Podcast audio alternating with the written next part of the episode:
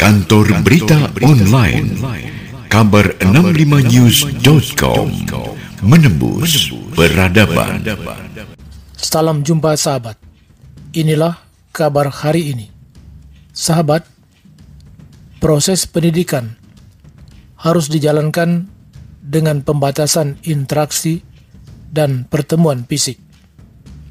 Hal itu disampaikan Presiden Republik Indonesia Insinyur Haji Joko Widodo dalam sambutannya pada pembukaan konferensi Forum Rektor Indonesia secara virtual pada hari Selasa tanggal 27 Juli 2021.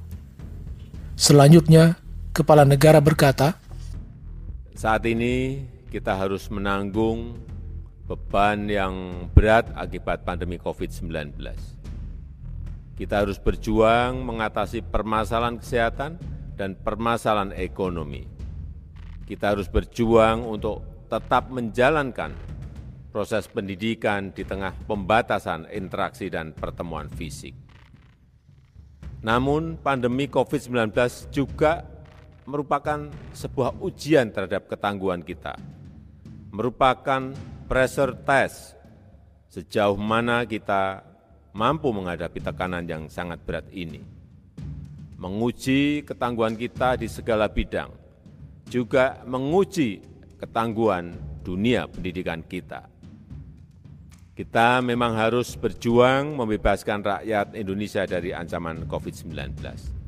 Tetapi pasti banyak langkah-langkah inovatif yang muncul karena pandemi ini.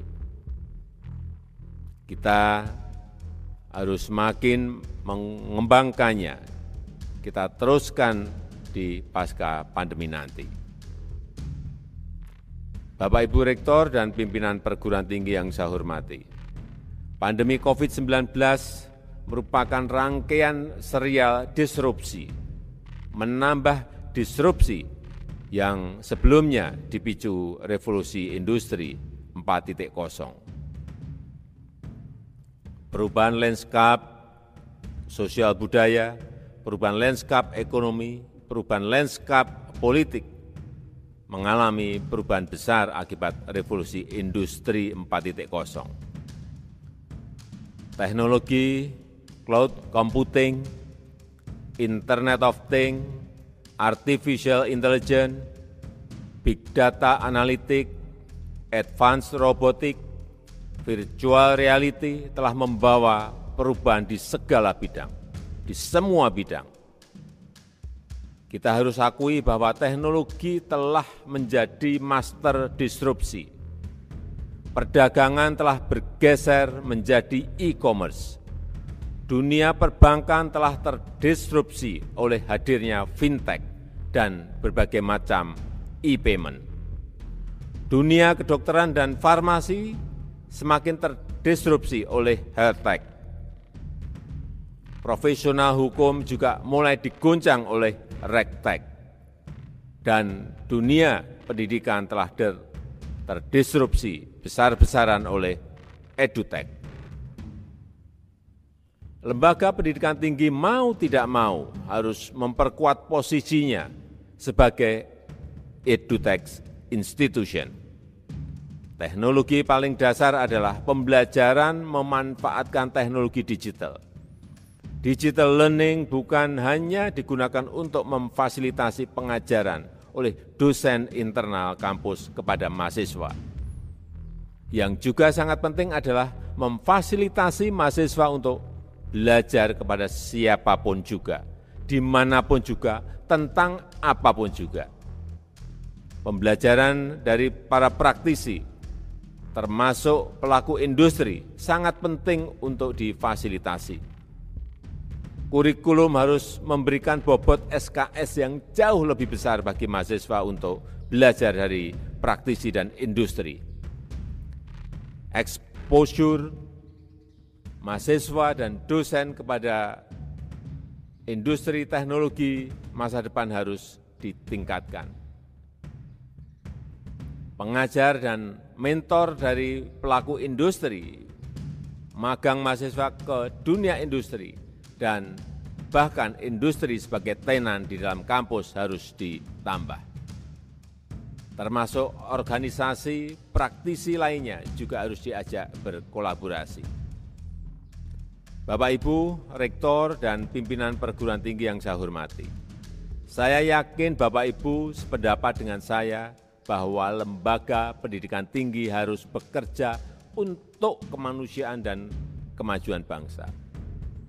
Memecahkan masalah-masalah sosial dengan ilmu pengetahuan dan teknologi dengan inovasi secara berkelanjutan. Perspektif kewirausahaan juga sangat penting agar perguruan tinggi bisa melakukan upaya secara berkelanjutan. Selain memperkokoh karakter kebangsaan berdasarkan Pancasila, para mahasiswa harus dididik dalam ekosistem tersebut, yaitu ekosistem yang mendorong sosio-tekno-inopreneur, memecahkan masalah sosial dengan memanfaatkan teknologi secara inovatif dan berkewirausahaan. Para mahasiswa harus difasilitasi untuk mampu bersaing di pasar kerja yang semakin terbuka dan terglobalisasi. Harus mampu menjadi industriawan yang menciptakan lapangan kerja, mampu meningkatkan status sosialnya membuat dirinya naik kelas, dan menjadikan UMKM Indonesia juga naik kelas bersama-sama. Itulah semangat sosiotekno inopreneur yang tadi saya katakan. Bapak Ibu Rektor yang saya hormati, target tersebut mungkin Bapak Ibu rasakan sebagai tugas yang berat. Menurut saya, tugas itu akan jauh lebih ringan jika kita bersedia melakukannya dengan cara-cara baru. Kampus Merdeka dan Merdeka Belajar adalah salah satu instrumen penting untuk itu. Mahasiswa bisa belajar kepada siapa saja, di mana saja, yang dirasa penting untuk mempersiapkan masa depan mereka dan masa depan bangsa. Mahasiswa harus diupdate dengan perkembangan terkini dan perkembangan ke depan. Banyak pengetahuan dan keterampilan yang menjadi tidak relevan lagi, yang menjadi usang karena disrupsi. Tetapi banyak pengetahuan baru yang bermunculan, yang dikembangkan oleh lembaga peneliti dan praktisi yang barangkali belum sempat dibukukan dan diliteraturkan. Banyak jenis pekerjaan yang hilang karena disrupsi, tetapi juga banyak pekerjaan baru yang bermunculan di masa kini dan masa yang akan datang karena disrupsi. Yang ingin saya tekankan, jangan sampai pengetahuan dan keterampilan mahasiswa itu justru tidak menyongsong masa depan pengetahuan dan keterampilan yang hebat di masa kini bisa jadi sudah tidak dibutuhkan lagi dalam lima tahun atau sepuluh tahun ke depan. Mahasiswa harus disiapkan menguasai pengetahuan dan keterampilan yang relevan untuk zamannya. Sekali lagi saya tegaskan, dunia perguruan tinggi sangat membutuhkan kolaborasi dengan para praktisi dan pelaku industri. Demikian juga sebaliknya, para pelaku industri sangat membutuhkan talenta dan inovasi teknologi dari perguruan tinggi. Oleh karena itu, ajak industri ikut mendidik para mahasiswa sesuai dengan kurikulum industri, bukan kurikulum dosen. Agar para mahasiswa memperoleh pengalaman yang berbeda dari pengalaman di dunia akademis semata.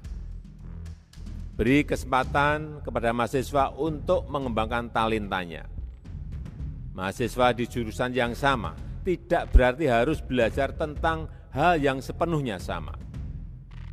Mahasiswa di jurusan yang sama tidak berarti nantinya harus berprofesi yang sama. Setiap mahasiswa mempunyai talentanya masing-masing.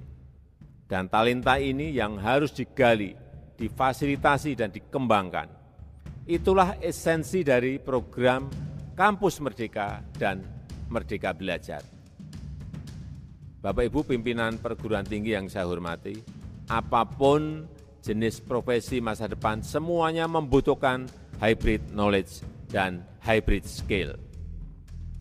Jangan memagari disiplin ilmu terlalu kaku. Korbannya bukan hanya para alumni yang gagap menyongsong masa depan, tetapi juga perguruan tinggi tidak mampu membangun relevansi dalam dunia yang sedang terdisrupsi. Perguruan tinggi yang usianya sudah tua, tolong segera lakukan permajaan diri. Permajaan kurikulum dan sistem pembelajaran, permajaan manajemen dan perilaku agar tetap tangguh dan kompetitif di dunia yang baru. Bagi perguruan tinggi yang masih muda, inilah kesempatan emas bagi saudara-saudara. Perguruan tinggi yang muda tidak terbebani untuk membuang tradisi kerja masa lalu. Perguruan tinggi baru berkesempatan untuk melompat ke cara kerja baru, ke kurikulum baru, ke manajemen model baru. Disrupsi sekarang ini memberikan kesempatan kepada pendatang baru, kepada yang remaja, untuk mendahului yang lama, yang terbebani dengan cara-cara lama. Hal-hal di atas memang sudah sering saya sampaikan, tetapi terus akan saya ulang agar kita semuanya menyadari bahwa perubahan dunia yang cepat sedang terjadi. Pemerintah bekerja keras untuk mengembangkan ekosistem kebijakan yang kondusif bagi pengembangan cara-cara baru yang lebih produktif dan efisien. Dan saya harap perguruan tinggi harus lebih progresif dalam membangun cara kerja baru, untuk menyiapkan masa depan para mahasiswa kita dan untuk menyiapkan Indonesia mendahului negara-negara lain. Saya rasa itu yang dapat saya sampaikan pada kesempatan yang berbahagia ini dan dengan mengucap Bismillahirrahmanirrahim, konferensi Forum Rektor Indonesia tahun 2021 secara resmi saya buka hari ini. Kantor Berita Online kabar65news.com menembus peradaban.